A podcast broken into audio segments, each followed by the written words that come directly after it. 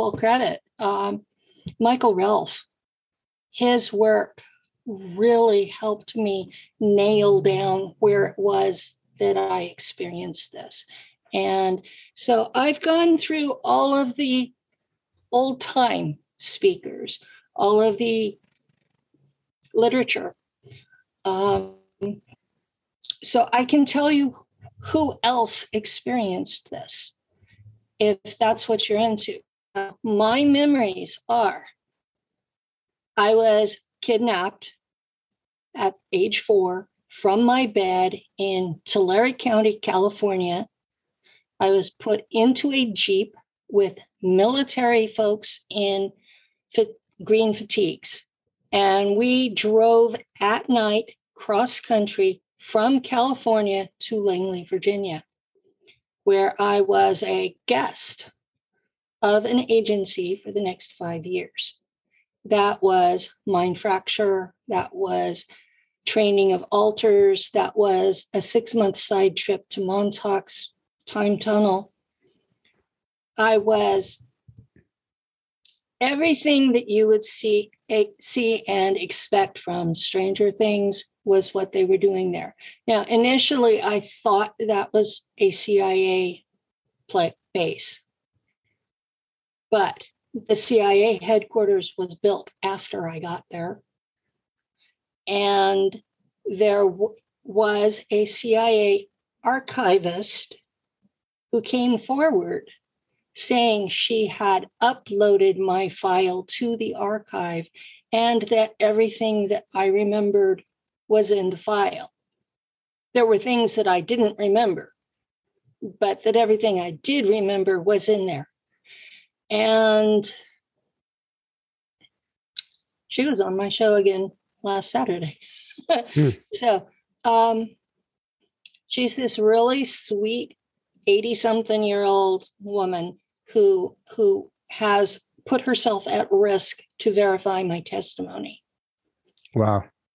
In fact, the day I was in for my surgery, um, December 7th, her house burnt down. Oh, no. So, oh, wow. You know, so when I talk about people are at risk, I'm not talking about, oh, they're going to have trouble with their internet. yeah. yeah. More serious. So I'm talking about serious stuff. So um, Doris's house burnt down. Uh, the agent who activated my memory was killed in the hospital. His boss was hit with an ice bullet and ended up dying later from, uh, they called it um, a stroke. It took him six months to, to die, which wiped out his family's entire savings. So, Jeez. no, these are these are a man who was helping me with reintegrating alters ended up poisoned at work and died on his way home. Um, someone else who had come to me for counseling was tossed off an interstate bridge in Portland, Oregon. So these are serious things that happen to people that are too close to me. So I don't let anybody get that close anymore. Right, understandably. Um, going back to the very beginning, your remember code. So is that a code somebody speaks out loud and it and when you hear it, it activates something within you? Is that how that works? Yeah. When they create an alter, they will program it with a code to activate it. They will program it with a code to remember everything it's done so that it can report to its to its controllers they will there's another code to make it go back to sleep there's um, other codes to make it self-destruct and the standard operating procedure was that they built a 13 by 13 by 13 cubic hierarchical array, just like you were dealing with a computer file. That and each one of those would be an alter.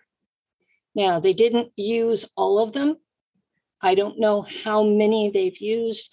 I've reintegrated 32, and half of them have been just storing the original trauma that created them.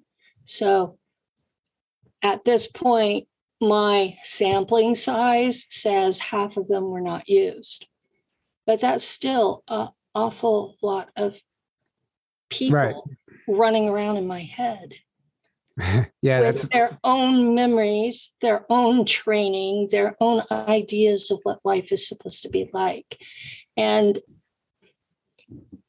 one of the ways you can tell who's real in this community, if they don't have alters, they're not real. Mm. Right.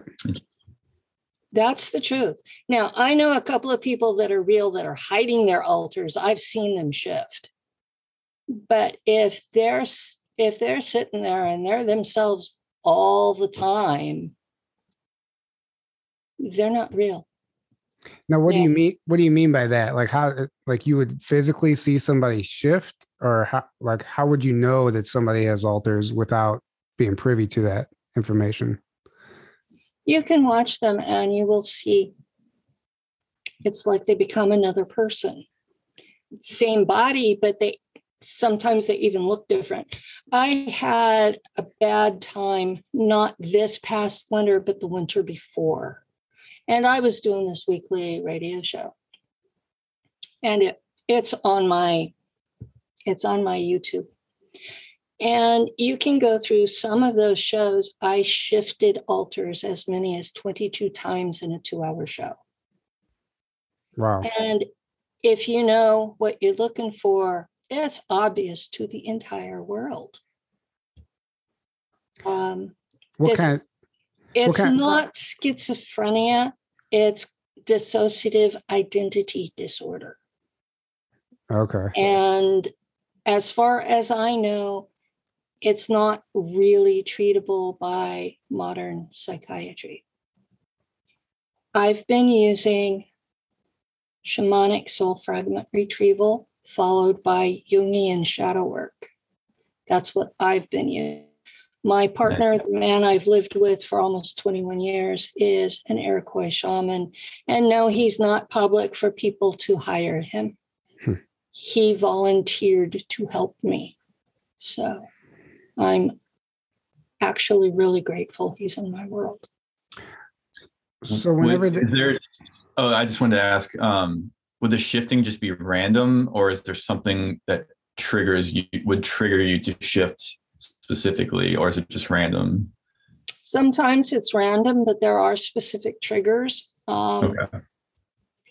I've been able to figure out what some of them are, but for me, it's like I suddenly have missing time and I have oh, to right. stop and really think about what triggered. And I've been known to watch the show so I know what I said because mm-hmm. I don't, it's, t- you know, from my point of view, I'm there for 15 minutes and then I'm gone the rest of the show. Just blanked. Yeah. Just blanked. Mm. So that, yeah, I've heard of that it, happening. It, it makes life really, um, challenging. Yeah. Right. Yeah. It's like it's like you're constantly being mind wiped. Yeah. Um, so yeah, essentially. when somebody tells you your code out loud, is it instant, immediate activation, or does it like set take? Is there an integration process? How does that work? Um, the remember code for that first alter, I felt different when I first heard it, but it was like the eighth time he used it that it finally took. So I think there's a repetition number that's necessary. Um, I hate to say what the code is because it was probably used on other people as well. I mean, these people are tend to be efficient. So I don't want to accidentally activate somebody that's out there and thinking they're normal. Right. I totally this, this is, This is a hell of a thing to dump in somebody's lap. Yeah. So that movie American Ultra depicts this perfectly. If you've seen it, Yes. it's, it's about a super soldier program, and the agent comes in while he's working at the hardware store and says his activation code, but she has to repeat it, and she's like, she's trying to get him a message, but she needs him to activate 1st Mhm. and it, and it's really, but it didn't take on the first try, and that like that really resonated deeply with me when I saw that. I was like, yeah, this is this is a real thing, and I had that's never a really, real thing. yeah, That's a very real thing. And in my generation, because I'm 66, so this was in the late 50s, they were using th- on my group of people, they were using things out of the Wizard of Oz books.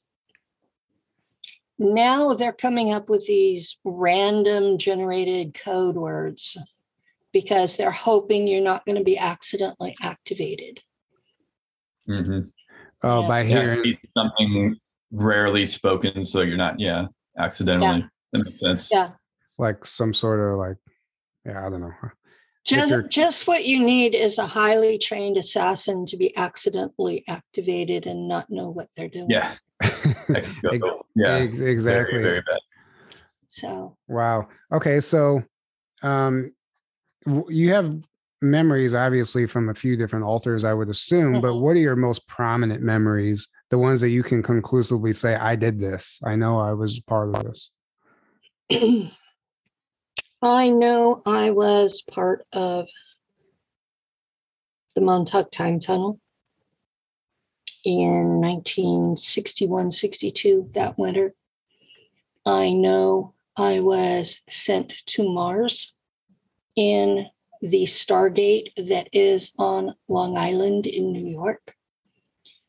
And I know I spent 25 years on Mars and that the Germans I was turned over to put me in their school system. And that's where that event with the Raptors happened was um, lunchtime. lunchtime in German Schule. The Raptors came through the wall. Um, I was part of the German war against the native Mars raptors and the native Mars ants. We called them bugs and lizzies, and both names are rather um, insulting. But um, I don't remember there being a sentient fly race there, but the CIA archivist said it was part of my report. So, you know, there are things I don't remember. I do very much remember being eaten by spiders on Mars, and those things were huge. Yeah, we've heard that from a few different Mhm. whistleblowers at this point. The spiders on Mars. Yeah. Um, Mars is smaller than Earth, so everything that's there gets a little bigger. That's the first thing you need to understand. Secondly, it gets outrageously cold at night. So, most of what survived there are cold blooded animals that just basically shut down. Warm blooded animals, it's too cold for them and they freeze. So, uh, Unless they've moved underground or you know, unless they've moved underground. There is a Mars native human, and there is a burrowing mammal that resembles a capybara with really short legs. Just Mhm. um, those are the only mammals I remember. It doesn't mean there aren't more. These are just all I remember. Now, when I was on Mars, my duties were I was on a plane that had a plasma engine, and I was in what we would call near Earth orbit and using a scanner on the computer to see what was on the ground. And uh, my basic duties would be to scan for Mars native raptor nests their homes and take them out if they were small, call in backup if they were larger groups, and to pick up human remains because we had technology that could bring you back from the dead for up to four months. And our population was small compared to the population of the enemy. So we would go and scrape up everything and bring you back from the dead. Like in a regen tank type of a thing? Yeah, it was the re- the Germans have the tanks, the Americans have the med beds. Okay, That- so I, I never knew that- that difference. Okay, Uh, they they were sourced from different extraterrestrials. And when I use the term extraterrestrial or ET, I'm referring to okay the definitions in the SSP. An extraterrestrial is a physical being in a meat suit. It appears through a physical technology, even if that technology is something like a Stargate you can shoot it and it will die. Right. An interdimensional may be able to manifest a meat suit. And it comes with or without technology. But you try to kill it because it's not native here, you can't. That's an in, that's a very important distinction to make. You know, whether or not you can kill a critter is is really important to know. so they if they're multi if they're multidimensional, they just have the ability to ma- phase in essentially, Yeah. and and then become physical. I guess like a Sasquatch. I would imagine how a Sasquatch would do it, um, and then phase right back out. Tyler, Yeah. like that that inner earth being that manifested in your house. You remember you- you said it was like halfway manifested, but it's like see through, so it wasn't Yeah, Mhm. really physically here fully. Yeah, hundred kind percent. like we- that. We refer to those guys as interdimensionals, and hmm it was actually illegal to interact with them for a long time until somebody in Congress figured out that God was one of them. and then they had to change the law real quick. so, um, Yeah. yeah. It's funny that they even have like the fact that they even made a law like that when we're supposed to believe ETs don't exist, and that's all nonsense.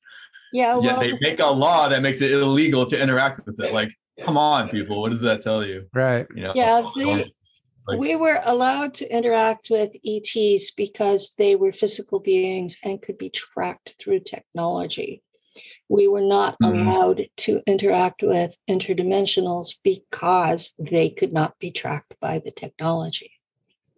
Wow. And they've been tracking everybody since the 50s. Yeah, I can Oh, imagine. Sure, I'm sure. Yeah.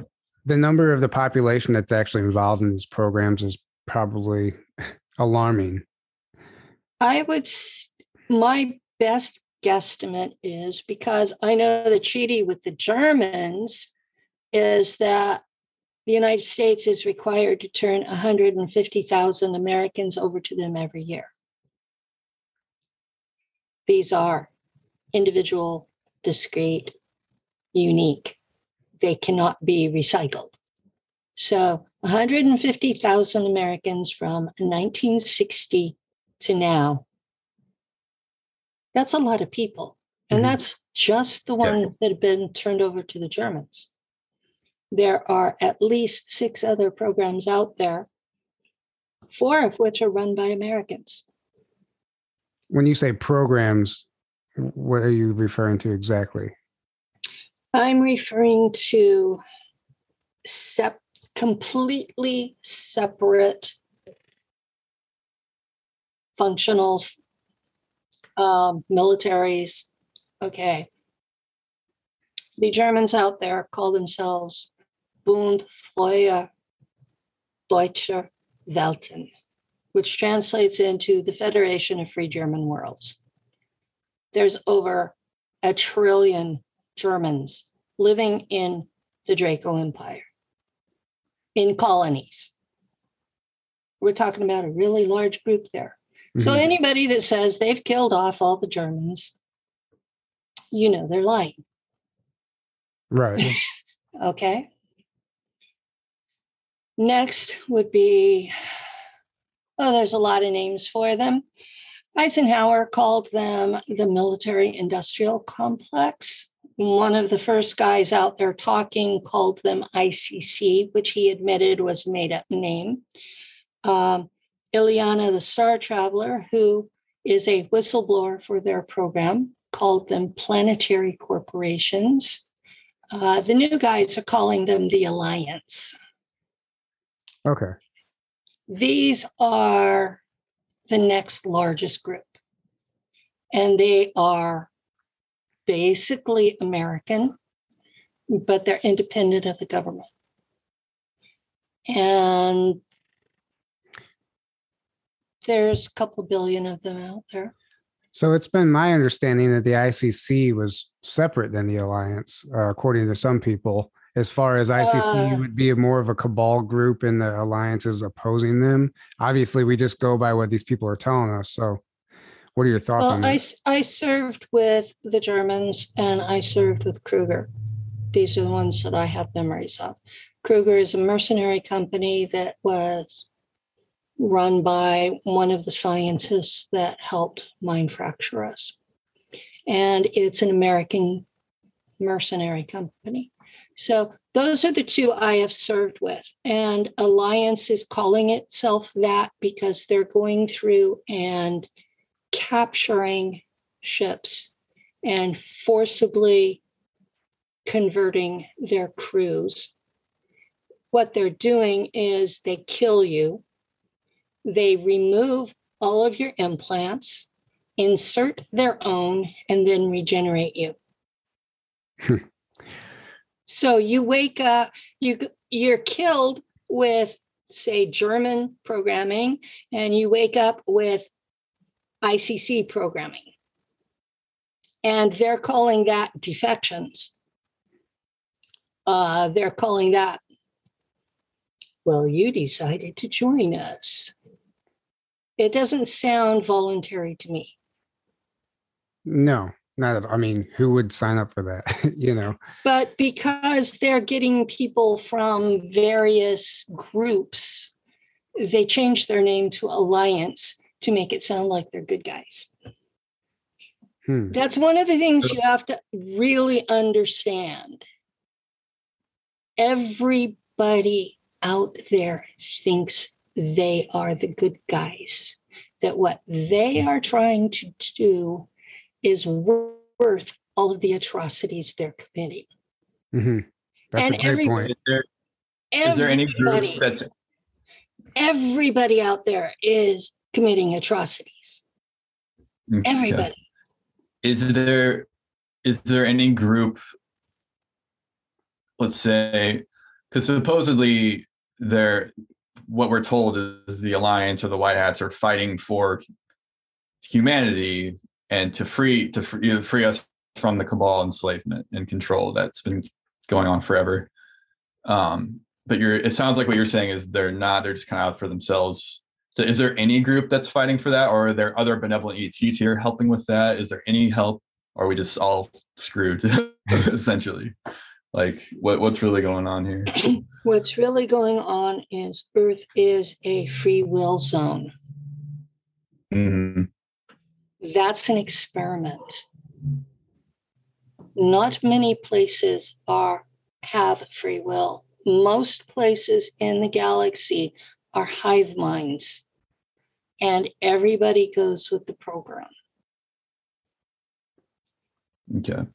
Okay, we are a free will zone. And if we want to have things changed, we have to do it ourselves. Right, which is a message that's yeah. coming across anyway. Like, you know, it's going to take us, you know, yeah, bringing into action here. Yes, we have to take action to undo what the cabal, cabal is doing. Now, does that mean there aren't individuals out there that are capable of changing things? No. There are lots of individuals out there that are doing their bit, but are they organized, coordinated? No. Now, Yeah. don't blink on me right now. um, okay. So there's assistance, but Hang they're yeah, they're not going to do Yeah. everything. Hang for on, us. she's got it. Yeah. One of the things people don't understand is how the actual structure here is built. Earth does not belong to us. That's the first thing people have to understand. Earth belongs to the Anunnaki. Mm. If you have been enslaved, it is by the Anunnaki. When they created humans, they made two versions of us hmm the workers and the overseers. What you see in the cabal are the overseers. And they're not a totally separate species. They're able to interbreed with us. So the middle classes are the hybrids between the two. And it's mostly the hybrids that are upset about being ruled. Now, the farther up the chain you get in humans, you reach a level where those humans are being telepathically controlled by Anunnaki. Yeah, that makes a lot of sense. I mean, uh, some of these people we know are being controlled. You can just see it. And it's by Anunnaki, it's not by Draco. So where did where did the Draco fit and the reptilians fit in this this picture? The solar system is in the middle of the Draco Empire. Mm. in the Draco Empire, the Draco really don't care what you do with your world as long as you pay them their taxes. And their taxes are a set percentage of your gross planetary product. Now, remember, this is an Anunnaki world. And what was their gross planetary product? DNA. Us. Right. Us. Well, that and that's where the whole, I guess, galactic slave trade comes in, and that's why they're kidnapping us and using us, and- Yes. and bringing us into And- programs. And from day one, we've been inbred with this. We never, we don't even know what it's like to be a human without any of this. Um, Yeah.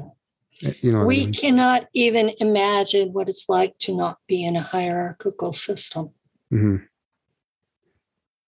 We can't imagine what it's like to do our own thing without having somebody to answer to. We can't imagine life without somebody being our boss because it's been inbred to us. And I've interacted with Anunnaki, and I'll tell you, it's inbred to us to kneel before them and basically open your mind and do whatever they tell you to do. That is the hardest thing I have to do is when I interact with them to not kneel, to not open my mind, to not instantly go into worship mode. Now, when have you interacted with them in the programs? Um, they picked me up June 15th, 2018. They had a trial. They declared me to be an abomination. They put me into something they call the truth machine, and it's designed for interrogating extraterrestrials. And they would pull up each of my alters, download the memories of that alter, and then painfully destroy that alter. This was a painful process. They had done two of them when the German armada showed up to rescue me. I have no idea why. A lieutenant that was always in trouble was worth losing a ship in that battle. But they came and saved me. And it was at that point I stopped listening to the American propaganda, uh, German Nazis in space, and I started searching my actual memories for what were these people really like. For me, it was why the hell did they do this? Of course. Uh. And it took me a good six months to adjust my attitude.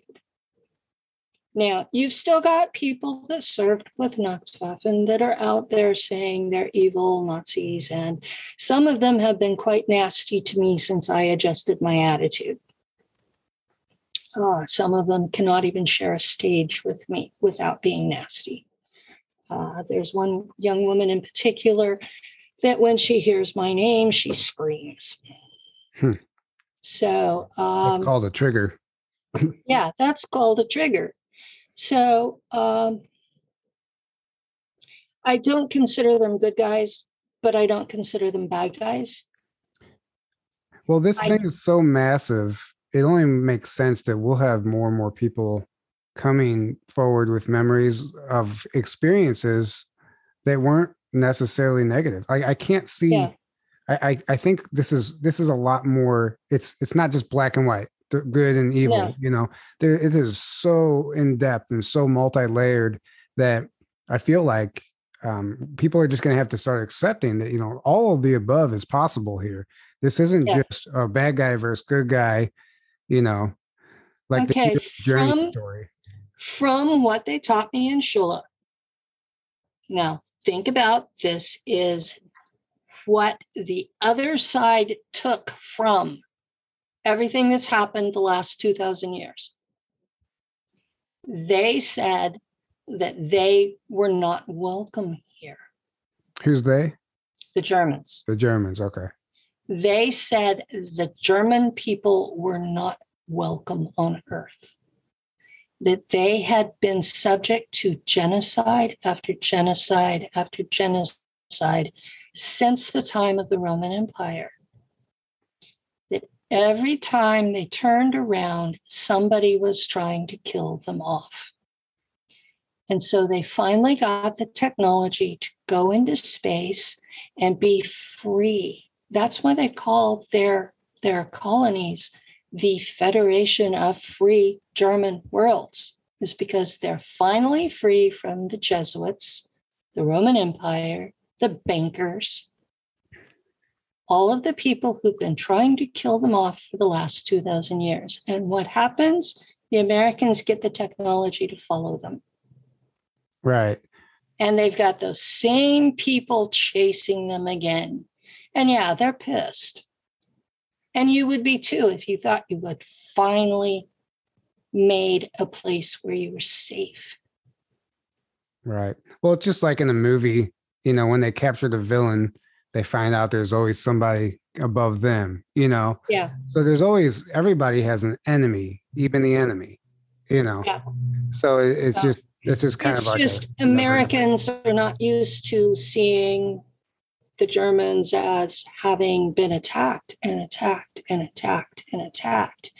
And when I really understood that was their mindset, everything they did after that made sense to me. Right. And I, I want to be clear too that this doesn't excuse like the nasty things we've heard yeah. being done to Nazi people stuff. um by and you no know. it doesn't it, it doesn't ex- excuse any of the th- things that they've done it's just a matter of you have to put things in. It didn't come out of nowhere. Yeah, there's a yeah. reason. Yeah. There's yeah. a reason for it. One of the things that I've really, when I first came public, I wanted justice. Okay, I had been kidnapped as a four year old. I had been raped. I had been sodomized. I had been locked in, nailed inside walls and left to suffocate. I'd been locked inside a bank vault and left to suffocate. these were the things they did to mind fracture me. And I wanted justice.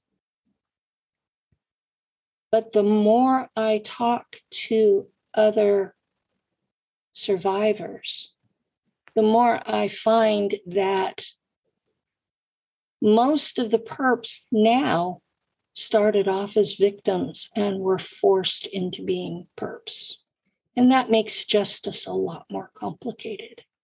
Right. That I mean, I I that resonates. That resonates. You know, it's almost like it's it's the easiest way for you to live your life at that point without being tortured anymore. So you you're gonna just yeah. become the torturer, unfortunately. But eh, by that time, you've been so groomed, for lack of a better term. Um, yeah. any semblance of like human that was once there is gone. So that's why this is well, very complex. They mind wipe us first. So you're left with you don't know anything about your family. You have no moral compass. You know, you have you don't know anything. And they You're have, blank slate. You're like a slave, and they have replaced anything that's family. And it's Stockholm syndrome. Mm-hmm. Mm-hmm. You totally. are completely dependent on them for your survival. So, yeah, you do what they tell you to do. And the public isn't understanding whenever that they go, well, just kill all the perps. Uh, that's not, it's not, that's not justice.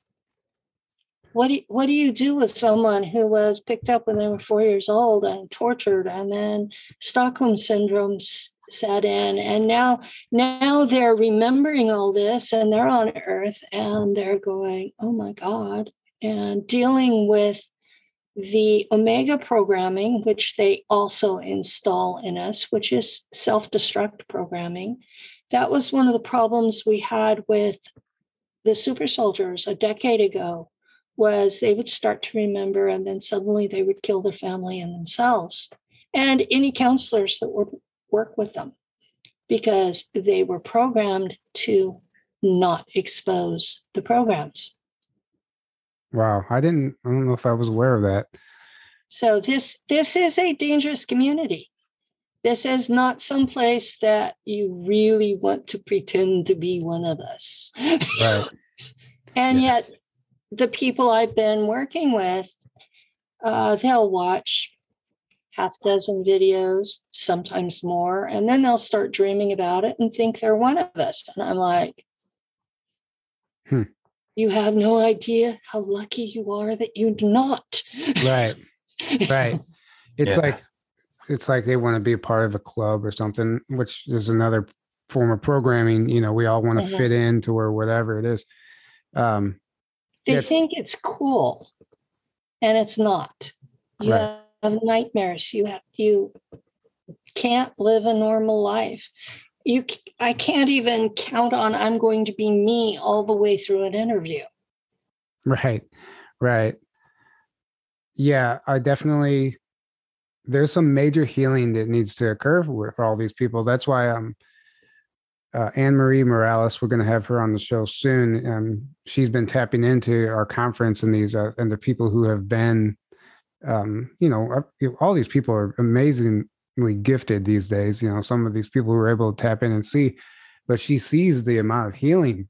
She's like, you're bringing together a lot of traumatized people. We need to make sure yeah. that this that this event is protected and and the people involved in the audience everybody is protected and cleared and we we do this right we can't just go in haphazardly and she's helping me understand like how serious this actually is also you know mm-hmm. it, it, starts off as serious. a it is i know this is it's a it's the one of my passions obviously um this entire subject because you know at first you hear about it and you wonder if the is this true? And then the more you get into this you're like oh wow this is true. This is happening. And mm-hmm. and then you look in the in the world and you just understand how fake and how much of an illusion everything actually is. That's why i like yeah. this i have so, trouble talking to normals. Right exactly like this whole like who knows what's going on with this ukraine russia thing really but definitely we're getting massive propaganda that's Mhm. that's a divide and conquer tactic and it's all the same playbook you know over and over obviously there's probably a real operation going on but The news not is showing kidding. fake shit over and over and over again. right but my People with my guns and- exactly and my point is is that that's not even the real issues that's not even what's really going on like there might That's a, well- discre- a distraction. to- right To cover up something else. Um, I started off and I was in the truther movement, have been since high school. And uh, in my day, it was about the JFK assassinations. And Yeah. then we threw in the stuff about why were we in Vietnam torturing those people. And over the years, there have been more things added to it. But once once you get the skills to start digging through and finding the real truth, you get to a point where you can't talk to people who listen to the evening news. 100% agree with that You have Yeah. no It's- points in common anymore. Now, it's been a couple of years since since Facebook deleted it, but when Wade Booth retired from doing Facebook pages, he left me with Truth Beckons. So I was the admin on Truth Beckons for probably three years, and it had 603,000 followers when Truth when Facebook deleted it. Hmm. And it was designed to be a truther magazine for women. And that was the vision for it was it was a magazine for women that told the truth. And so that was the background I came out of that the NSA activated my memories of space. And I've rebuilt Truth Beckons. Facebook is making sure I'm under a thousand followers. Mhm. But uh, yeah, um, one of the things I found this past week while Ukraine was being invaded is that the Ghislaine Maxwell trial is being appealed on the basis of one of the jurors lied about their prior sexual abuse history. right that's not going to get any media attention Yeah, well, it it did in the Middle East. I heard about it through Al Jazeera, but um, well there's that's one of the things they're hiding is that she's going to get a retrial because of this juror.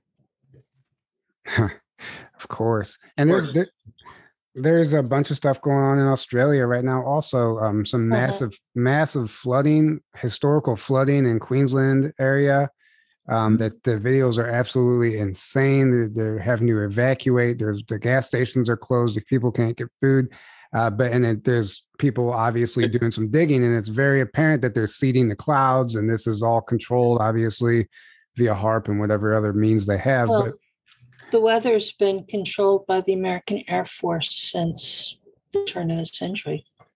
Yeah. I mean, Yeah. it's pretty obvious at this point, you know, hurricanes being steered, uh, just Yeah.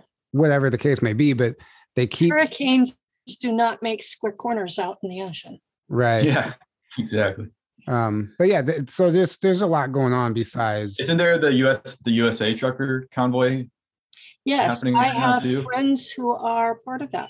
that just passed through St. Louis today, or one of them. Yeah. Yeah. So they're they're distracting from that as well. Mhm. Right. Um, it's like it's all the look want- over here, don't look over there. That's what you know. Well, the truckers were being too successful in Canada, and now the truckers Mhm. in the United States are doing the same. I understand that they're also doing that in Australia Mhm. and France. Right. Yeah, there's big things happening. So obviously they, you know, they want your attention and focus on, and then they want you to be worried that, oh, we could potentially be nuked now. You know, they put the fear in there. So it's all Uh, whatever. I know this is going to sound anti patriotic, but I really think Putin has more sense than to Right. do that. Yeah, I, I, a hundred percent. I mean- yeah, He's been in charge of his country a long time. He hasn't nuked us yet. right, exactly. Yeah. Um, Well, the, it's it's interesting though because it does look like you know there's all those biolabs in Ukraine. There's all these deep state. It's a deep state stronghold, massively Ukraine, um, and it looks like Putin's going in and taking out all the other stuff in there, and and that's why they're saying, "Oh my God, Russia's bad. They're evil. Putin's Hitler." Well, they're trying to make they're trying to make it look like oh poor Ukraine's getting attacked for no reason. Russia's evil, and it's Right. actually the opposite. It's actually they're Uh, being taken out. America So- did a coup in Ukraine a decade or so back, and they installed American corporations and neo Nazis.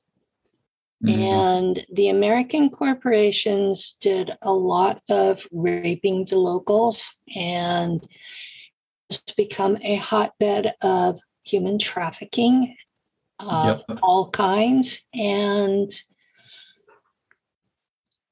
I really don't see what's going on as any of our business.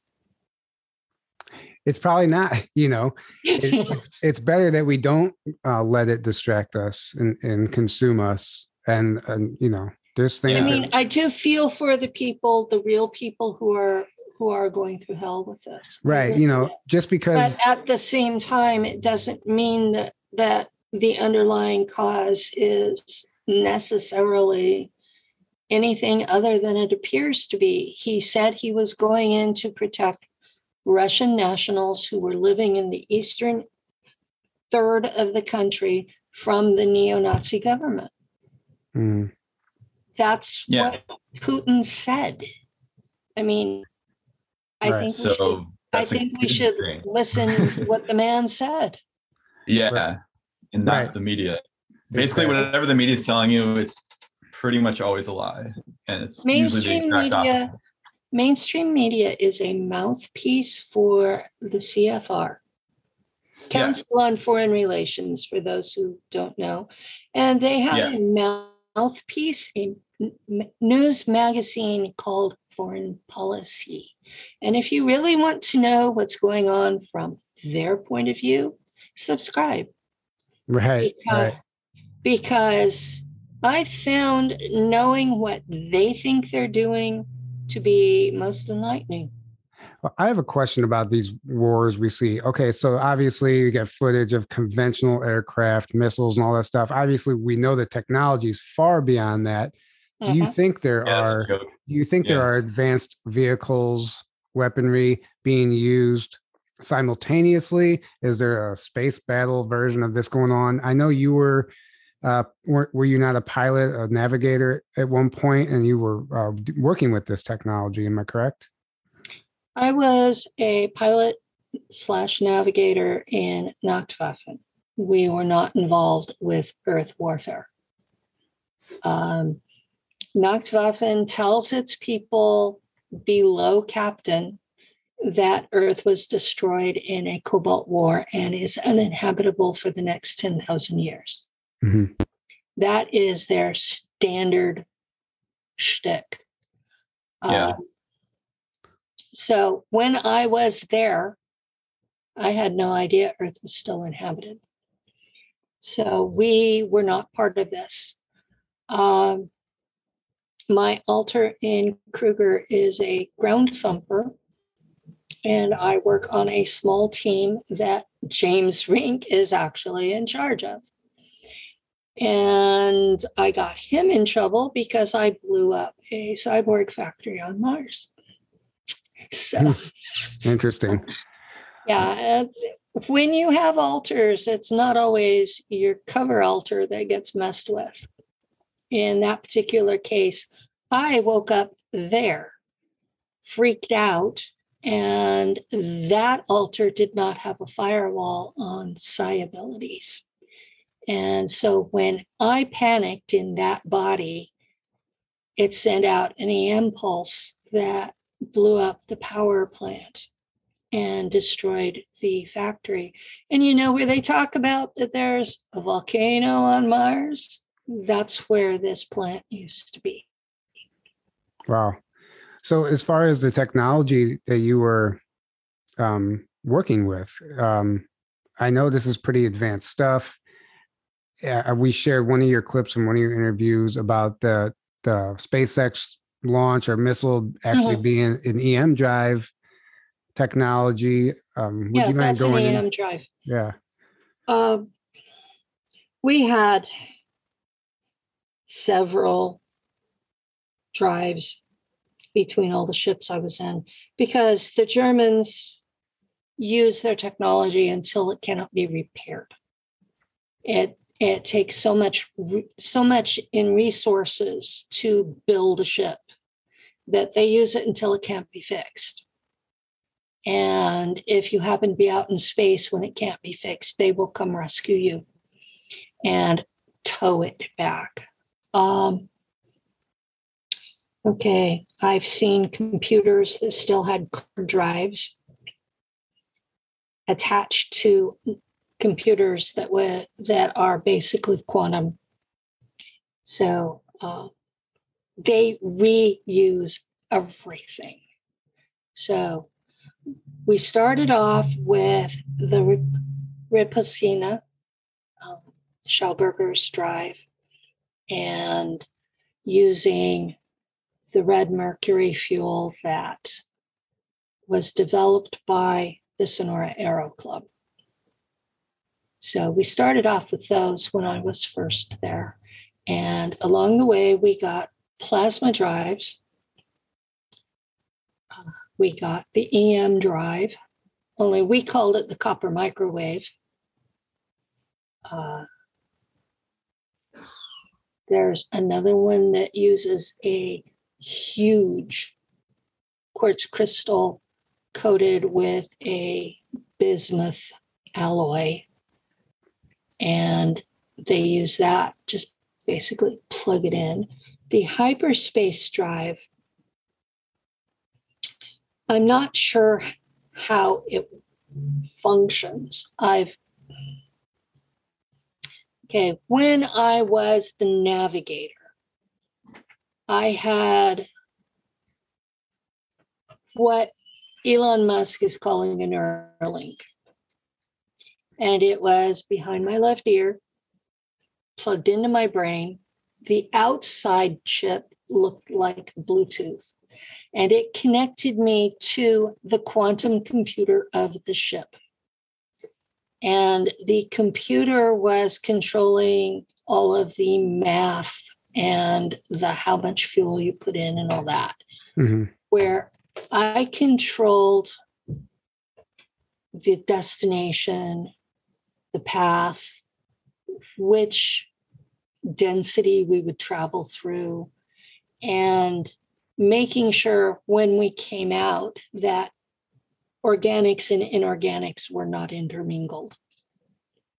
Now, that was the mistake they made with the Philadelphia experiment. The Philadelphia experiment had one of those engines. Okay.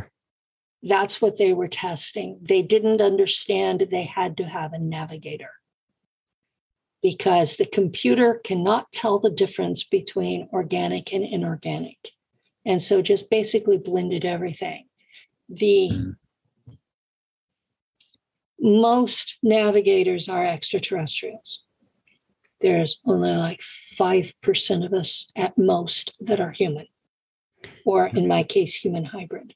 And how is that determined? Testing, I'm sure. Yeah, they test you. Yeah. Uh, they found out while I was at Montauk that I was capable of taking physical objects into other dimensions with me because I was trying to run away and I was strapped into a physical chair and I took the chair with me when I escaped. Hmm. Wow. I was six. So that is a very, very, very rare ability in these all of these programs. So if they don't have someone like me that can do it, they have either a gray or a Draco. Now, those ETs on human ships are very, very lonely people because humans are racist as fuck. That's one way of putting it. Yeah. And I don't mean to laugh at you, but I, I, I can see how that would be I, a struggle for them. Yeah. I had issues because before I was born, I was modified with Alpha Drac DNA, and that's what gave me that ability. And I have had issues on ships with commanding officers treating me like I was dirt because I was a hybrid. And it wasn't even that my parents were, it was this was done to me as part of the program. They were looking for that ability. They were looking for telepathy. They were looking for any of the clairs. They were looking for navigation ability. That's what they were looking for. And they got the mother load with me. They did it just right. Now, there are other people that have come out with those abilities and are unable to function in 3D re- real Earth and a lot of those people are are in mental hospitals. Um, mm, makes sense. Yeah. At the time, I thought it was pretty harsh, but as an adult, I look back on it. My father had no abilities.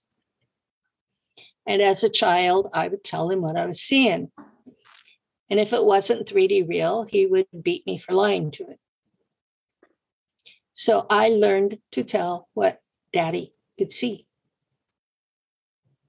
Mm. Wow. Yeah.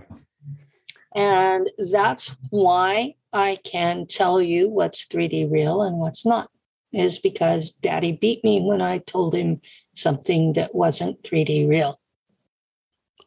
So, so this is not, when I tell people this isn't a fun place to live, I'm not kidding. I'm not, oh. I'm not, I'm not saying, you know, you really don't want to be here.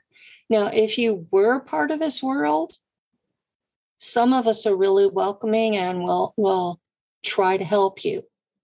Try try to show you the ropes, help you get established so that so that you can find some kind of peace. But if you walk into a space, a navigator sees three dimensions overlapping, sometimes four or five. So I walk into a space and I see all of the demons hanging on you.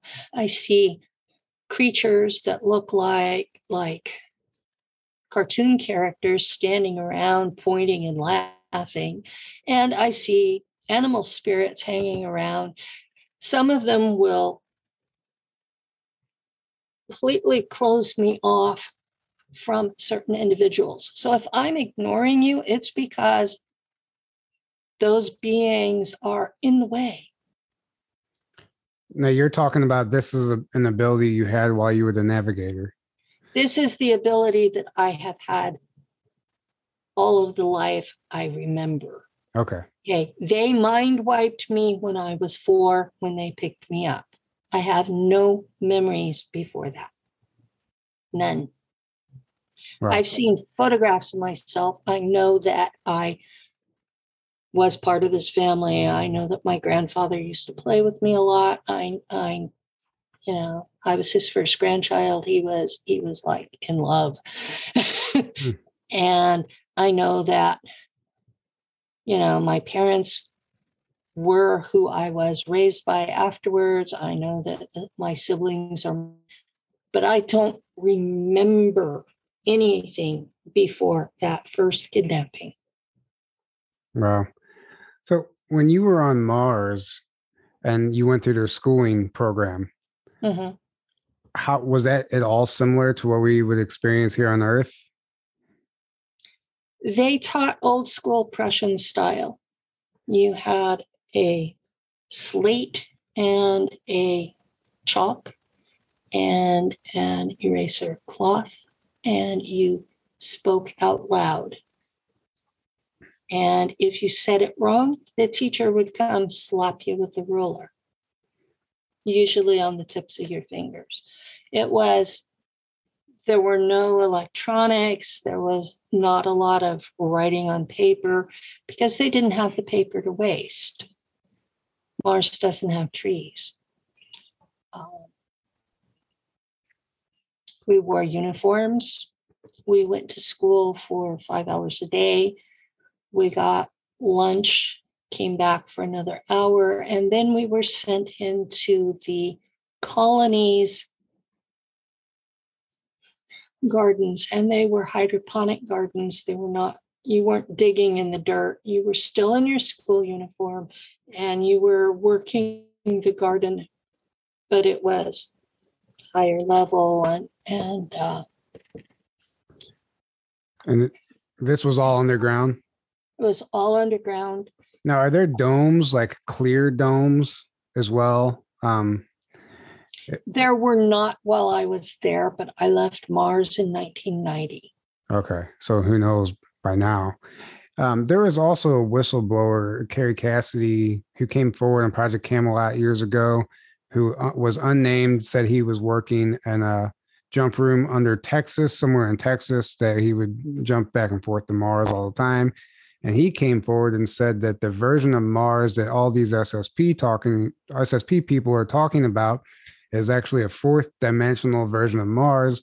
That if we were to travel there in a 3D conventional craft, let's just say, we wouldn't find anything that these experiencers are talking about because it's happening in the fourth dimension. Does that resonate, or is this guy just full shit? I went there through a jump gate. Right. So did he. That's how he was getting there, apparently. Um, I guess we'll find out when Elon Musk gets there. Right.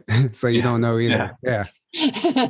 um, that's that's one of those points where, you know, I was on Earth, I was in New York City, it was dark, I could see a bridge.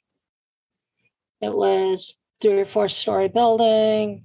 Um, you go in the front, you're wearing hospital PJs, you're with a group of kids, you get put in an elevator, you get told huddle in the middle because uh, once you get started, the walls go oval and you come out the other end when you're there and there's this big desk with a cranky old woman on the other side of it and there's a big sign that says Willkommen ins Mars. Hmm. So from that point on, you assume you're on Mars. Maybe not. I don't know.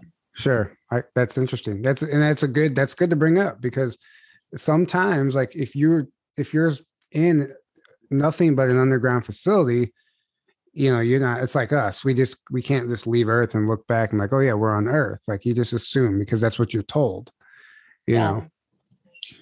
Uh, I would be in in near Mars orbit in my ship. Mm, okay. So I knew I was orbiting something that right a reddish reddish color desert planet. Um, there was air, but not a lot. The sky was a very light blue, like higher elevations, and um, I'm not saying that you weren't on Mars. I'm just saying it's a good, it's interesting point to bring up because sometimes you could tunnel or jump somewhere, and you might not even know. I think um, I forgot who described it like this, but you don't even know sometimes that you're even that you've even left planet Earth. And yeah. you, you, can jump to a room or another underground base on another planet. You're just you in a even, base. How would you know? Yeah. yeah. And you apparently, apparently there's people who do this like daily and they have no idea that they're going off planet working and, in coming yeah. home. Um, I've had to deal with, okay. Shane Bales, aka Shane the Ruiner, is a distant cousin of mine. And we've known each other since 2016. And I'm going to be on his podcast Friday. Oh, cool. So um, we're gonna I'm I've been like, how am I going to deal with this? Because he doesn't believe any of us ever went off Earth. He Oh really? his personal experience was that as a teen, young adult, that he was taken into a deep underground base. It was cabal rather than military. And that he supervised rooms full of children with virtual reality, with memories being downloaded into their minds. Mm. And truthfully, according to all the research, your brain cannot tell the difference between virtual reality and real events. So he has been telling me since we first met that my experiences were virtual reality and downloaded. And honestly, I have no way to prove him wrong. Right.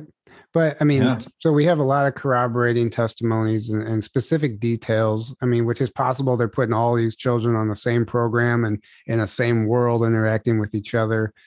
Um, I think that's happening. Yeah, that's probably happening too.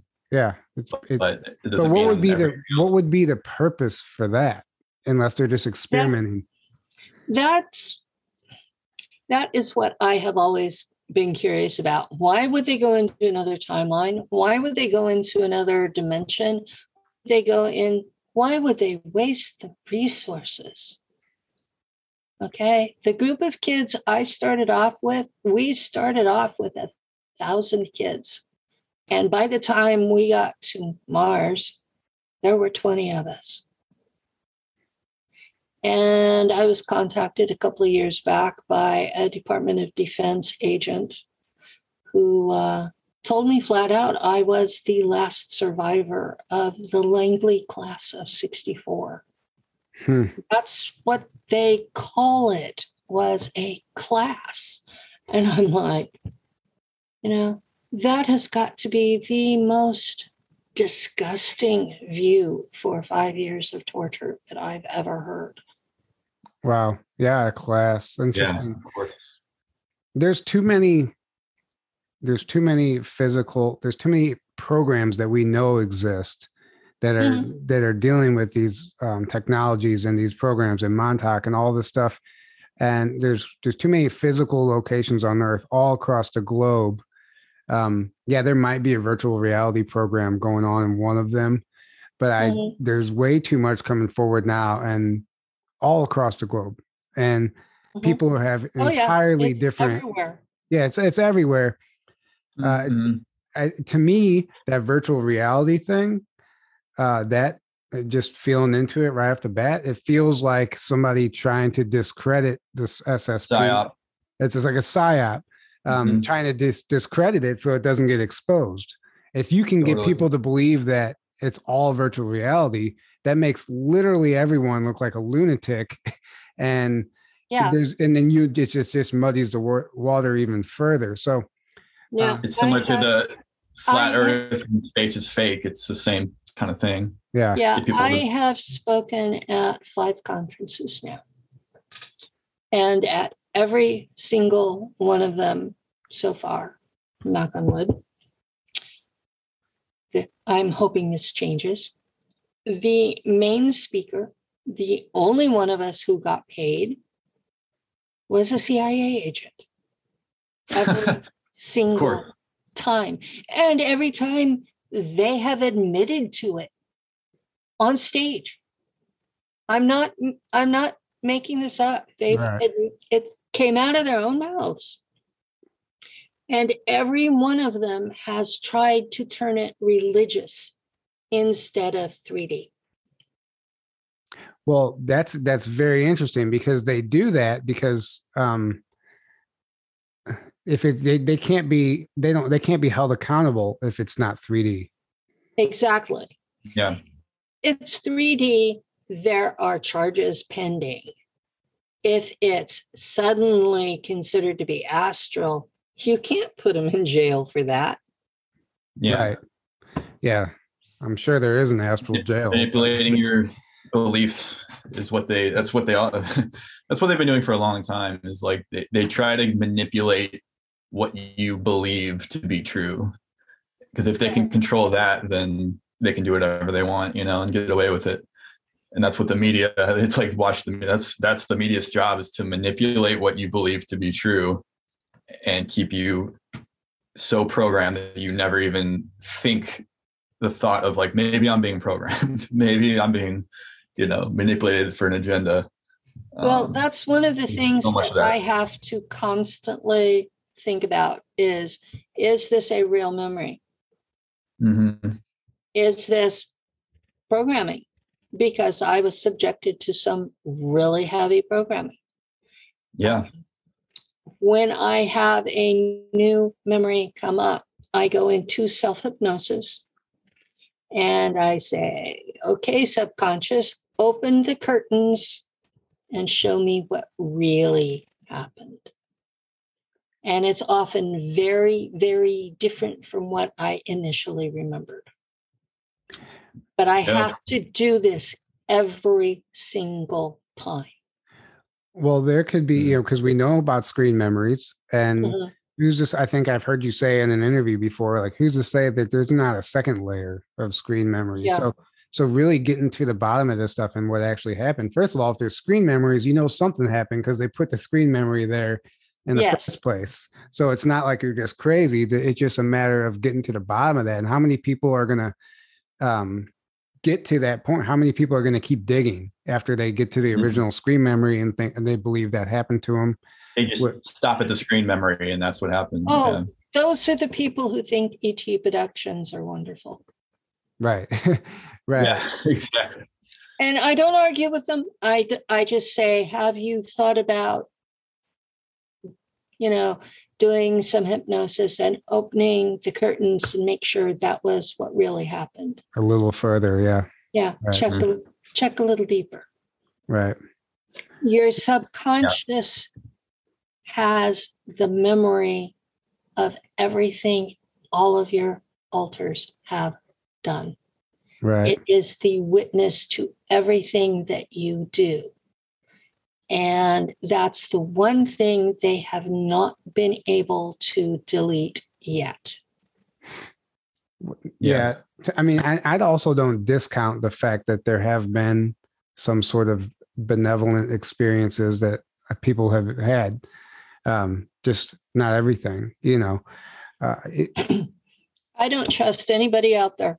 I consider them to be used car salesmen. They all have their own agenda, what they're trying to accomplish, and they think of us as monkeys. Right. Okay. I heard from an Anunnaki. What do you do if you have a ranch that you haven't visited for a while? And in the back forest, you've got these monkeys and you come back from a trip and you find out that those monkeys have built houses and have started farming. What did you do about that? That's how they view Earth. The monkeys started farming and building houses and now building cars and and that's an interest that's interesting um, yeah. That's how they're looking at us is you know, the monkeys right. are building houses and farming. Right.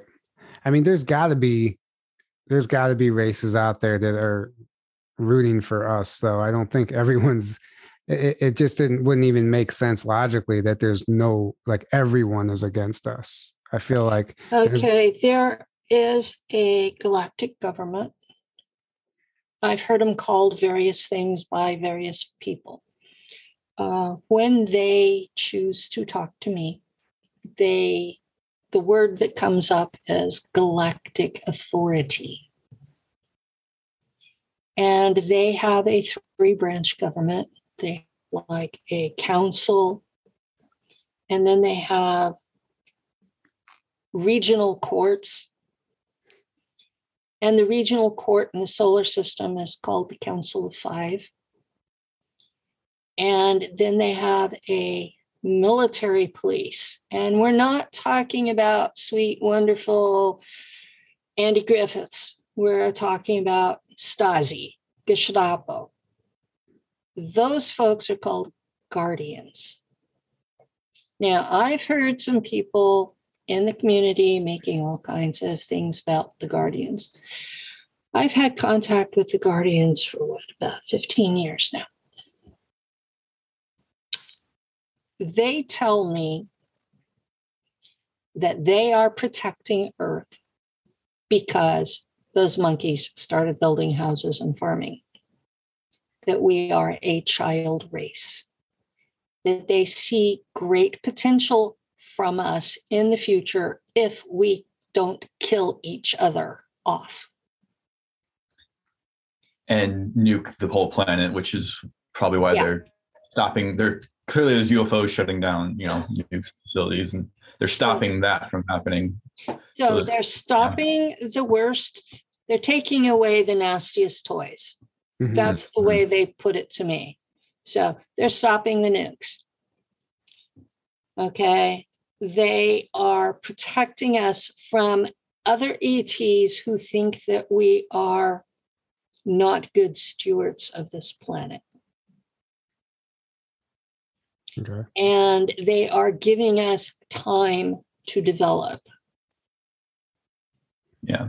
But if we ask to be taken out of that status, we're going to be fair game for any Tom, Dick, or Harry that wants to come through and take over the place. And to be honest, we're not wise enough to make those choices. I would agree with that.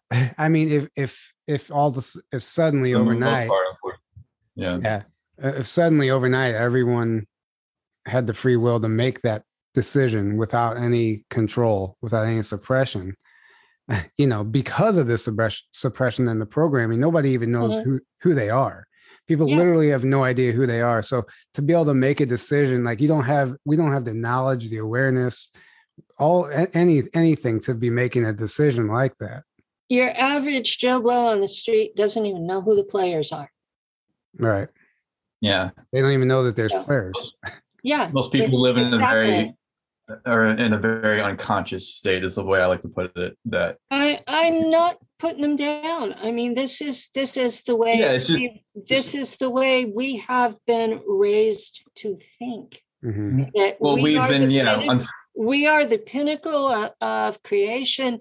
That there is nothing above us except God and maybe angels and a few demons running around. We've and, been very programmed, yes, in that yes. way. And every religion has its own variation of God, angels, and demons. So, mm-hmm. you know, it it is what it is. We are not at a stage of development to make an informed decision. And I really think we should agree to stay under protection until at least your average Joe Blow knows who the players are. Right. You know, that's what's interesting. The show, The Orville, it's kind of like a t- spin off. I haven't of, seen that. It's like Star a Trek parody. It's like a Star Trek parody, but towards the end of the second season, it started getting like a lot more serious and a lot more disclosure. And they went to another planet, and they had religion still, and all mm. of them on all of them on the craft were like like, uh, what's that? Why are they doing that? And like, who are they worshiping? And the one, like, the one girl on the ship is like, oh, that's just something that all early stages of evolution, it's a program, all early st- stages of evolution are given um, because it's necessary for what I forgot. They explained it all. And it's like, eventually they'll evolve past that. And it, it's necessary to impose moral standards. Mm-hmm. Mm. That that's what it's for. Because there are still a lot, a lot, a lot of folks here who are only being moral because they fear God. So it's a it's a fear based control system, but it's kind of like a ne- yeah like a necessary one mm-hmm. while you're at a primitive uh, stage of evolution. Right. Yeah. yeah. Yeah. That's exactly how they. And the German the Germans out there consider it consider religion to be the cause of all warfare on earth.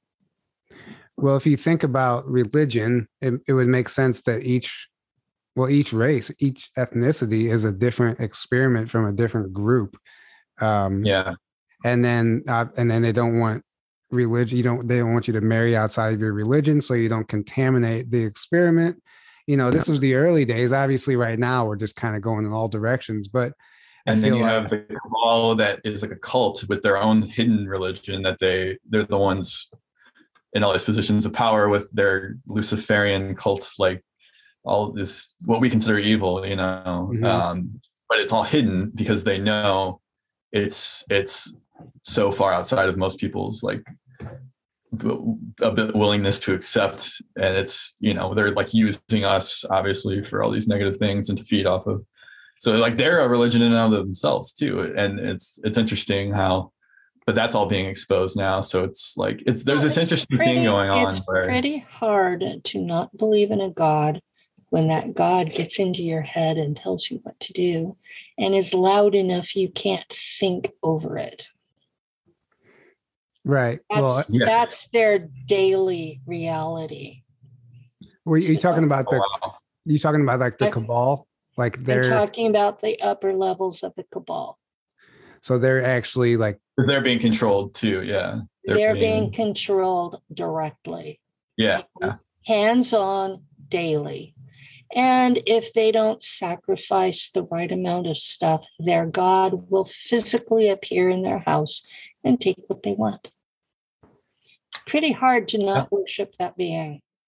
Right. Yeah. Yeah. Not and that's the thing. They're not, yeah, they're not the top of the, the pyramid here. Is what a lot of yeah, they're not, they're not the top of the food chain. No. They're being used too. Exactly. Yeah. Right. Yeah. So that's, that's one of the biggest things that I've been trying to say is the guys that most people are blaming are not the top of the food chain. Mm-hmm. Right. Yeah. Definitely not. Like you want to see somebody arrested who was just kind of born into it and groomed into somebody they had never no idea of what what it's like to even be a human really yeah. you know? And then obviously yeah they're programmed now and they're doing horrible things but that's not the person that needs to be held accountable. It's the person in their head yeah. controlling hands on that needs to be held accountable. Which we have a long way to go to get to that on that level of understanding yeah. for the population for the masses you know yeah um, but we're going to get to some sort of a tipping point i'm sure and we'll we'll see a shift but uh you know and that's what we're doing exactly this you know i was talking to you exactly. before the i was talking to you before the show and you're like really like what the only reason i'm doing this is to expose and stop this trafficking and abduction mm-hmm. that our tax dollars are paying for. And all oh, these agencies are involved in uh, that, well, that run the world. you take a look at the kids they're taking for the programs. And then you take a look at the at the kids that are being taken for adrenochrome. You're being you're taking a look at the kids that are being taken for the sex trade. You're taking a look at the kid the kids and young adults who are being taken for organ trade. And then you're taking a look at everybody else who is taken to be turned into a cyborg and sold off world. You are talking millions of people every year worldwide. Mm-hmm. And yeah the brunt of that is in these countries where they're having these constant petty wars. They generate thousands, millions of refugees every year. And those, the refugees and the homeless are the first ones to disappear. And nobody cares what happens to them. Because, mm-hmm. yeah, that's why, exactly. And I have found with my work because I've been public since September 2016. Unless it's their kids, most people don't care. 100%. It, it, it doesn't get real till it happens to you type of situation. Yeah, yeah. And most people are anything outside of their own little personal bubble, they don't really acknowledge or care too much about. Right. if it doesn't affect them, they don't care. And it's yeah. happening on such a grand scheme right now. It's not like we can just like lace our boots and run over there and like fight these guys the the first step is bringing awareness and getting enough people aware um, to where it, it you know you realize that hey this is could happen to my kid next you know? I have asked people to contact their congress critters. Both the members of congress and the senators and ask them to, investigate the cia for human trafficking don't mention space okay when MK Ultra was officially shut down. Now we all know it wasn't. We all know it just went underground. Mm-hmm. Okay.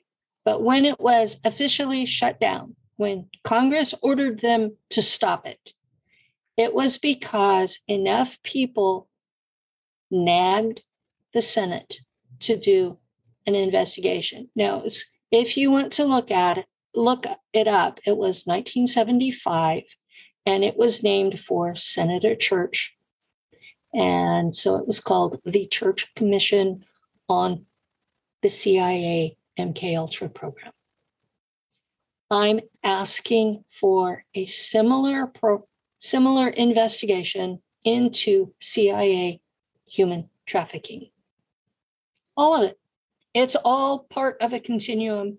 And that is what is actually funding the CIA at this point there are four big things that are are the biggest things on this planet.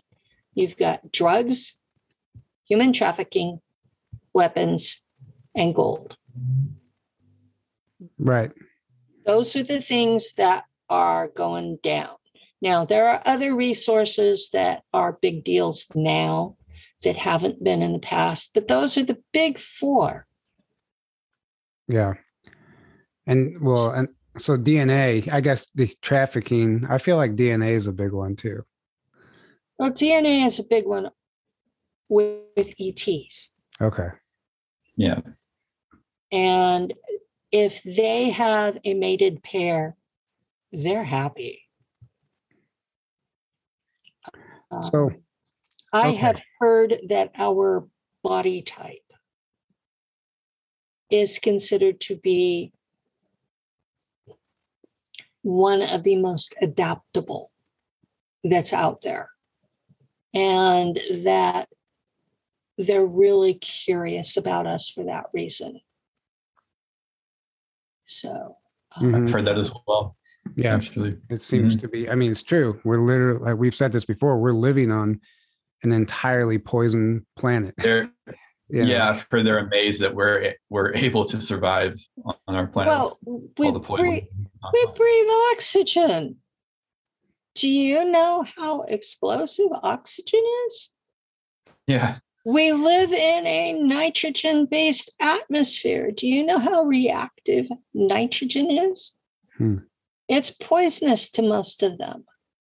Mm-hmm. Our air is poisonous to most oxygen breathers, much less everybody else.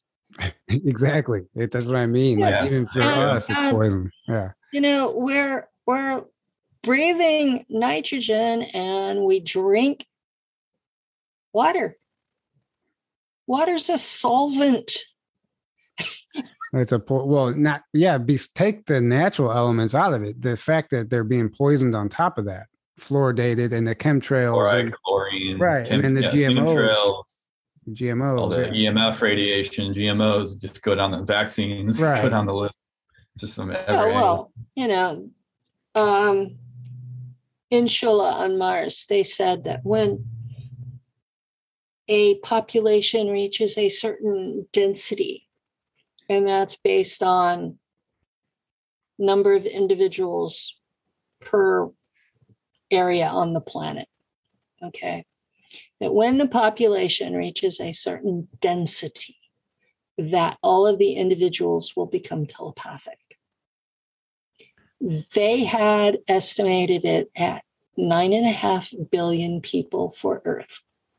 Now remember, they thought Earth was dead, but that was that was one of the exercises they gave us was at what point would humans on Earth become telepathic? and it was a population of nine and a half billion. Mm-hmm. Well, what happens when the population becomes t- telepathic? the cabal loses their ability to lie to everybody. You can't hide anything anymore. Yeah. Exactly. So Yeah. that is why they're poisoning everything. Right. I mean, most people. they can't let us get there. They can't Exactly. control us anymore. So they're trying to burn it down.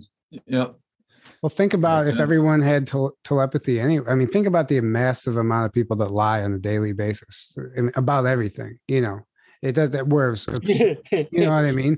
Most of us who were SSP are at least mildly telepathic. And I spend a tremendous amount of energy staying out of people's heads. Hmm They think about, I got to go to the bathroom. Damn, I'd hit that. Yeah. um, I'm cold. I'm hungry. I'm tired. I want to go to bed. That's what they think about. Right. Right. Yeah. Well- Where's that damn cat?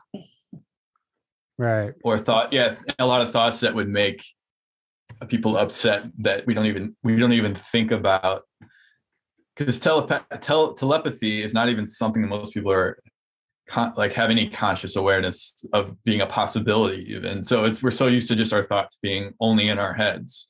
So we think about things that like we don't even think like how would this person react if i'm thinking this? It's not even like you know Um, Right. that's something we'd have to completely you know get used to and uh just Normals transform have everything the presumption of privacy in their own heads. yeah And that's why I spend a lot of energy staying out. right. It's none of my business. And most of it's stuff I don't want to hear anyway.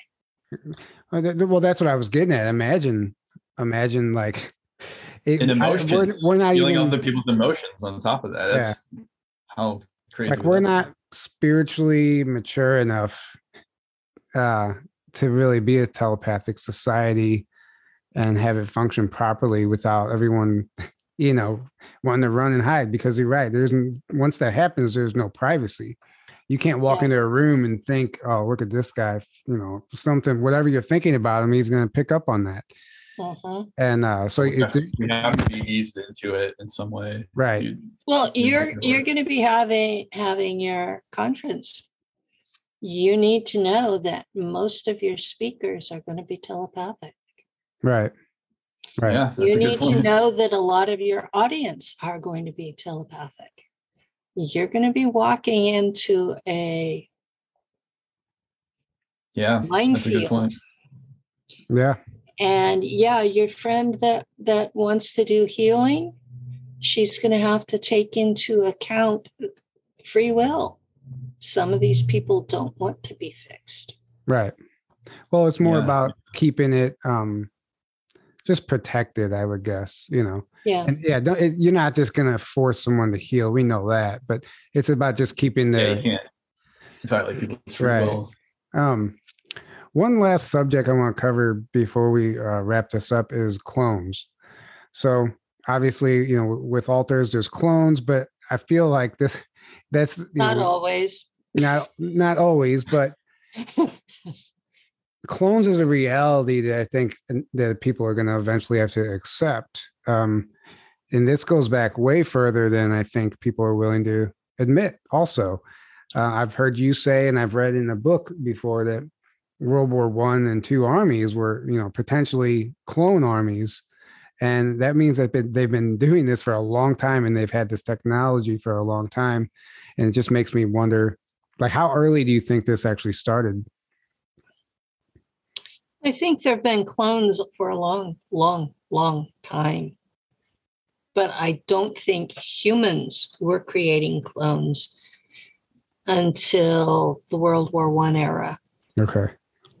Uh, by World War II, which was approximately 20 years later, um, Hitler had an entire battalion of clones, which tells me that they were growing these guys at the end of World War One. And I know they didn't have them in the American Civil War. A lot of a lot of the technologies that were used in World War One were developed in the Civil War era because the United States, the Russian Empire, and the Prussians had an alliance. And the OSS grew out of that. And these guys were doing a lot of tinkering, looking at how things operated. Um, they had a hubris that was unbelievable. They thought they could conquer the world, that they knew how to run everything, and that that anything that humanity did was was automatically good. Um, now, somewhere along the way, we changed sides. And I have tracked it to the Teddy Roosevelt administration. I have not found the paperwork to document it. But it was under Teddy Roosevelt that we switched from being allied with Russia and Prussia and started being allied with Great Britain and France. Great Britain had been our enemy from the Revolutionary War up until Teddy yeah. Roosevelt. And what made me curious was World War II, World War One. Why were we why were we backing the Brits? Because up until then they'd been our enemy. And what made us the allies exactly? Yeah, that was that was a switch. Now, Teddy Roosevelt was from a Southern Confederate family and he had been sent to be raised with relatives in Britain. And I know it happened during his administration. So I haven't seen the documents, but since then, they keep referring to our special relationship. And I really think truthers everywhere need to look into that. Yeah. There's a I mean, one step at a time, you know, it's taken, right? That's yeah. one of those things. I really think that switch is going to matter. Mm-hmm. I yeah. think that's something that is really going to matter. Something important happened. That was also the time frame that they talk about that the Constitution was taken out of effect and that the United States became a corporation instead of country. 1871, yeah. Act of 1871. Yeah. yeah, that there was in that time frame that what 20 years later the, well i guess would be 40 years later the federal reserve came in which was also from a british corporation the crown Crown Corporation owns most of the Federal Reserve. And I really, really, really think this matters. Yeah, I agree 100%. Uh, yeah, if you really go back to that, whenever 18 the act of 1871 happened, you know, we if if that's true and that really happened, you know, we've never since we've been alive in our lifetimes, we've never been operating under the Constitution as we know it. Um, yeah. Right. They probably do things in a manner to where it seems like they're abiding by it to somebody who's they try to keep the facade right. of, of that, but right. yeah, it's clear. They can't just yeah. blow their cover. And 1871 is also the same year that um, Grant, Ulysses S. Grant, signed the executive order for the KKK. Like it literally it was an assigned executive order by our president. And it was only days apart from the signing of the Act of 1871 which is also just it's just an interesting fact it's peculiar to me yeah i don't believe in coincidence i believe that they were all coming together um, i personally consider grant to be one of the worst presidents we ever had and we have grant's farm right here down the street from us in st louis his his house and there's a whole farm that people you know kids go every day for field trips and all that stuff he was a great general but he was a terrible president mm-hmm.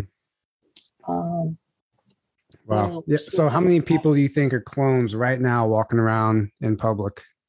Not in public, within our government, within politics, actors, celebrities, musicians. I don't think there are as many in positions of power as a lot of people are trying to say. It would be too obvious. Um, I think the current Biden is probably a clone. Yeah, I would. I would. That's, that's everything we've gotten. Yeah. Right. I mean, it's almost um, if you're paying attention, it's physical appearances alone. You know. Well, there's yeah. also people with clearly with like a mask on, and they they've used CGI. Clearly, they've done all these other um, things. Clearly, not I, actually Biden there. You know. Uh, Biden thought he was running against some guy named Biden for president. Um, yeah, exactly. I mean, seriously. He, he told himself. Um, he told himself to go f himself on national television. Right. Yeah. yeah exactly. So we're we're looking at someone who was clearly in dementia and yeah. unable to hold a rational thought. And now you've got someone who can at least listen to the thing in his ear. Um, yeah, all of a sudden overnight, like he can formulate all a sentence. A yeah. yeah. Yeah. Formulate a sentence. Carry right. a thought for a couple of seconds. Um, so um you know, we've had some real winners over the last well, this whole century. Most of them have been unable to carry a thought. Most of them have been listening to the plug in their ear or what reading the teleprompter. Um, well, yeah. I, I was I was reading that uh, like prior to Kennedy, um, that was that was the era where all these three letter agencies were developing anyway. But prior prior to Kennedy, uh, presidents were for the most part in the know. Uh, and then once Kennedy caught wind of what was going on, he wanted to take all these three letter agencies and put them under one roof. And that wasn't going to fly. And obviously, he had plans to expose some of the ET agenda and stuff. And then from from president, wanted to take our money back from the Federal Reserve, and, yeah. and all these things they did not like. And then, and then JFK had an agenda that would have put us back into the constitutional republic. Right. Yeah. And and, and it was, was from he was killed by an assortment of folks who were all invested in different things that were wrong. Right. Yep. And it was and it was from then on when they realized that well, presidents weren't going to be they they weren't going to uh, read in the presidents anymore, you know. Well, actually, it goes before his, Kennedy because remember Eisenhower his, tried. His to, um, assassination um, was a coup d'état. Oh yeah. The oh, yeah. the people have not been in charge since. Right. And that's something that most people are clueless about, but that's why the JFK assassination really mattered because they tried to take out Reagan too. Mm-hmm. Yeah. Didn't they, didn't they miss? or uh, what happened? No, they hit him, but well, they hit him, but they lived. but they also and he had he had dementia afterwards. So his vice president and his wife were together running the country because he was a mental case. Right, right, that's right. When he was um, pulled into nobody understood how bad it was until he was pulled into court about Iran Contra. Right. I mean, it was pretty it, it was pretty much a a playbook, a, a, predictable playbook from Kennedy on, as far as elections being rigged. You know, it was all planned out. Um, you know, Trump came in as this wild card, and that that kind of flipped everything upside down. And there's all kinds of theories on who he really is and who he's not. You know, but yeah, and before Trump, you had he definitely Trump, he definitely didn't fit their narrative. We know that. No, they, no, Nobody gets elected without being planned. Nobody has been elected without being planned since at least Franklin Roosevelt. And he said so at the time Nothing happens unless it's planned. And that was World War II. Mm-hmm. Think about it, guys. Yeah. There have been clues all along that things are not as they appear. Oh yeah, one hundred percent. Yeah, nothing is as it appears. Not, not things. Yeah. Everything is not as it appears. Everything. Yeah. yeah. Um, I came of age during um, the Nixon administration. And what he did was he completely pulled us off of any metal based money. Yeah. And that was because it was due to pay the Federal Reserve. Every 20 years, they are to be paid off in gold at the rate of $30 per ounce. Hmm. That has bankrupted us and it is bankrupting the world, and it is the underlying slavery of the United States. And through it, we have enslaved the rest of the world through something called the IMF, the International Monetary Fund. And if, if you really want to look into it, there is a series of videos called What I What I Am Afraid to Block About. And it's about the um, EMF, no, got the wrong letters there. It's about the um, stabilization fund. And it's um, it's a slush fund completely under the control of the elected president. Hmm. And it's run through the Treasury Department. And you really need to take a look into that because that stuff's important. I mean, always follow the money. I mean, that's really where, always that's where this yeah. takes you. I mean, that's yep. And that, that's gonna that's one of the reasons why I don't believe that the the secret space programs are in another dimension or or another timeline. Why would they waste money? Right. If it wasn't here. Right. Just like that guy who said everything on Mars was in the fourth dimension, you know, maybe that's a psyop also, you know, maybe, you know, he was told to say that, whatever, or that's what he actually or believes. But just because somebody believes it doesn't make it um, 3D real. Exactly. A hundred. I mean, that's literally what our show has turned into, you know, just take nothing at face value and, and we're just trying to stay as neutral as possible because there's so many contradicting and conflicting narratives right now and no one really knows what the hell's going on. We're just trying to put pieces as a puzzle together, but we do have one common goal, and that's exposing all this the trafficking and all that stuff and all, all the trafficking and all of the nonsense. There are mm. so many. I would have more numbers for how many are being trafficked than I would for how many clones there are. And part of that is because the clone factories are supplying the cyborg factories. Okay. All they need is a piece of brain about that big that contains your pineal. That's all they need for a cyborg. And it it only requires animal level awareness. And a clone has animal level awareness, even if it's not not developed. Mm. And they rush them so fast. People tell me they're soulless clones. Well, that's bullshit. They are your identical twin.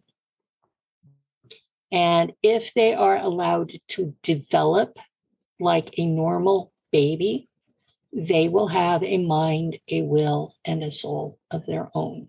Well, yeah. So the, I think a soulless clone is a is a misunderstanding for like a soulless vessel that might have been grown genetically farmed in a. Well, this this is a religious concept that allows people to torture these beings without guilt. Mm-hmm. Right. yeah the truth of the matter is they're your identical twin and they when they install us into them we are literally possessing our sibling. Hmm. And that's why the groups that use cloned bodies do 20 and backs, is because when that clone's mind reaches 20 to 25 years old, it gets strong enough to push the squatter out. So they mm. lose hmm. their asset. Interesting. Yeah, I, I was wondering why they, they where 20 why they chose 20 years. It's you know? because at that point the mind of the body is strong enough to push the squatter out. Mm-hmm. Now, the Germans don't use that tech. The Germans take you in your real body and they regenerate you every week so you have a strong liver. They keep you at the age and size they want you at. And they can keep you as long as you're not going crazy. Now, some people that's 20 years, some people it's 40 years. Uh, they usually take me for 55 to 60 years. Wow. So, but it, but it's the same concept is you're going back to your point of origin eventually at the end of yeah. Right. At at the end of my tour, they put me in that same regen tank and they set it for the age they took me. Mm-hmm. And now that they're taking me as an older adult, they have a like photograph of the shape I'm in. And they put me back to how they found me, disabled and all.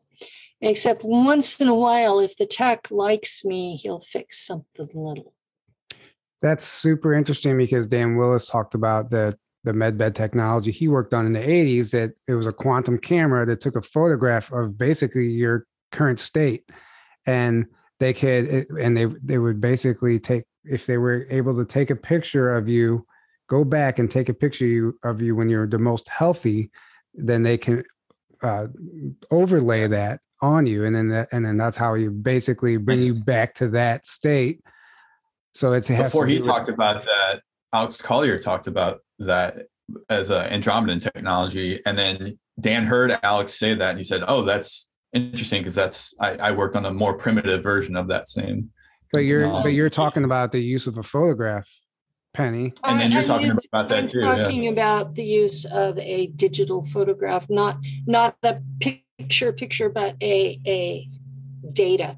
Photograph. Right that's what I mean, though. It's some uh, sort of yeah. quantum, can some sort of. Dan yeah. called it a quantum camera basically. Like a holographic. What we have with the Germans came from the mantids, and they are an insectoid empire that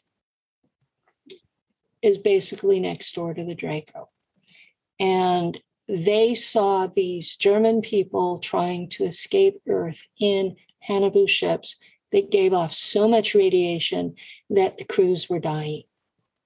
Hmm. And they said, okay, these people are motivated.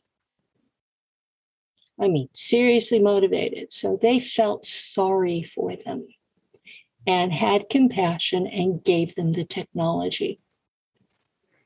So this is something you are dipped in, and it has a, a computer like similar to a, a tablet on the side, it has a slot that you put a blood sample in.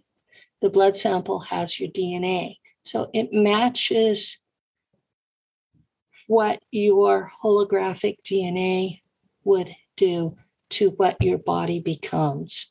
And all you have to have is a tissue sample the size of your little finger, and you can bring that person back from the dead. Wow. Yeah, that's something uh, that absolutely intrigues me. And uh, I'm sure literally everyone listening wishes they could sit in a med bed or a regen tank. You know, it's tough uh, living living in pain. But um, Penny, Tell this is me about it. My recent surgery was because my neck was broken in 1977. I've lived with that for 44 years and finally got it fixed. Wow. Well, yeah, wow. I'm glad that you made a speedy recovery and you're back doing interviews now. And thanks for joining us. Uh, we've been going for a little over two hours now, so we're going to start wrapping this up. But thank you so much. This was incredible. We were all over the place, but it was absolutely intriguing and very important information, in my opinion. Uh, any last words, Penny?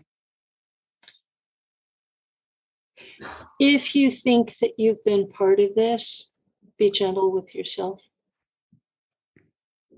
That's if great. you think if you think your family has been part of this, be gentle with them, especially if they don't want to accept it was real. Right. That's great advice. Yeah. yeah. Don't push it on anybody um, or, or yourself even. Sometimes it's just yeah. just best to let it organically flow how it's supposed to. Um, don't go pushing any buttons. Um, but yeah, thank you so much. Uh, where can people find you? Can you um, do you have anything upcoming that you want to share? Okay, I have a website, uh, Space Portals with an S on the end of it, dot net. I have a radio show, not Nachtwaffen Pilot with Penny Bradley. It's on gurn-radio.com on Saturdays from 2 to 4 p.m. Pacific. Uh, I put the archive on my YouTube and uh, I haven't been doing counseling for two years. So uh, I can refer to you to others if if you need help. Right. And we'll have all those links in the description as usual. And um, guys, come hang out with us at the conference. Um, we're really looking forward to seeing everybody. If you have any questions, feel free to email us and we'll be happy to answer those. Uh, if you're looking to try a new CBD, Hopewell Farm CBD, you get 10% off with promo code Journey to Truth 10. It's really incredible stuff. If you're looking for a new one to try, I highly recommend it. The Omnia Radiation Balancer is a patch that you see here. Put on any radiating device. Um, you can't see it here, but anyway, uh, put on any radiating device, Wi-Fi router, modem, phone, computer. Um, it harmonizes the frequency coming in and balances it so it's less harmful for us. And they're great products. I highly recommend them. They have pendants out now, guys. Go check out the website. They have uh, this technology um, pendants that you can wear around your neck, and hopefully we'll be we'll have some of those products with us at the conference, so you guys can check them out in person.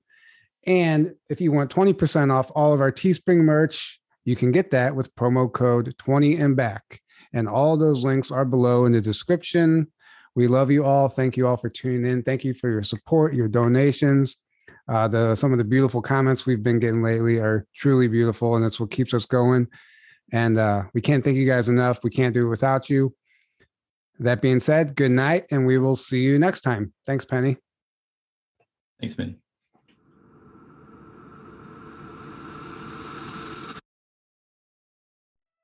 He said, um, "Listen, give me two years."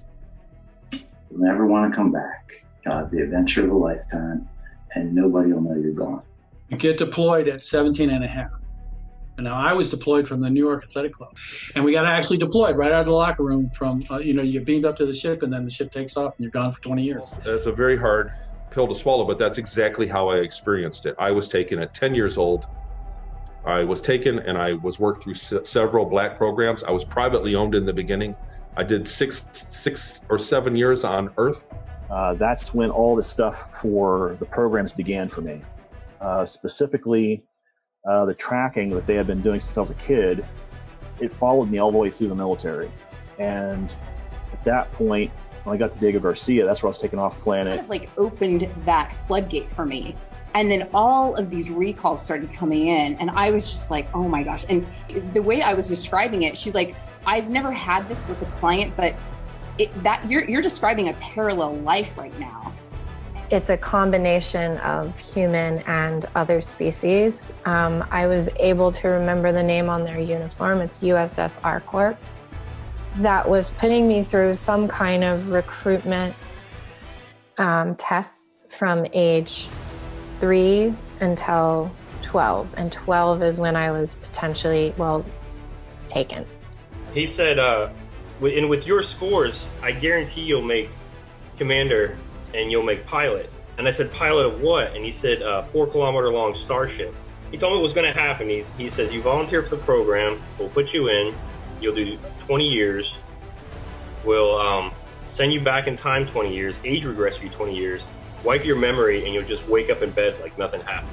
It's almost beyond words, it's beyond comprehension of how this could happen.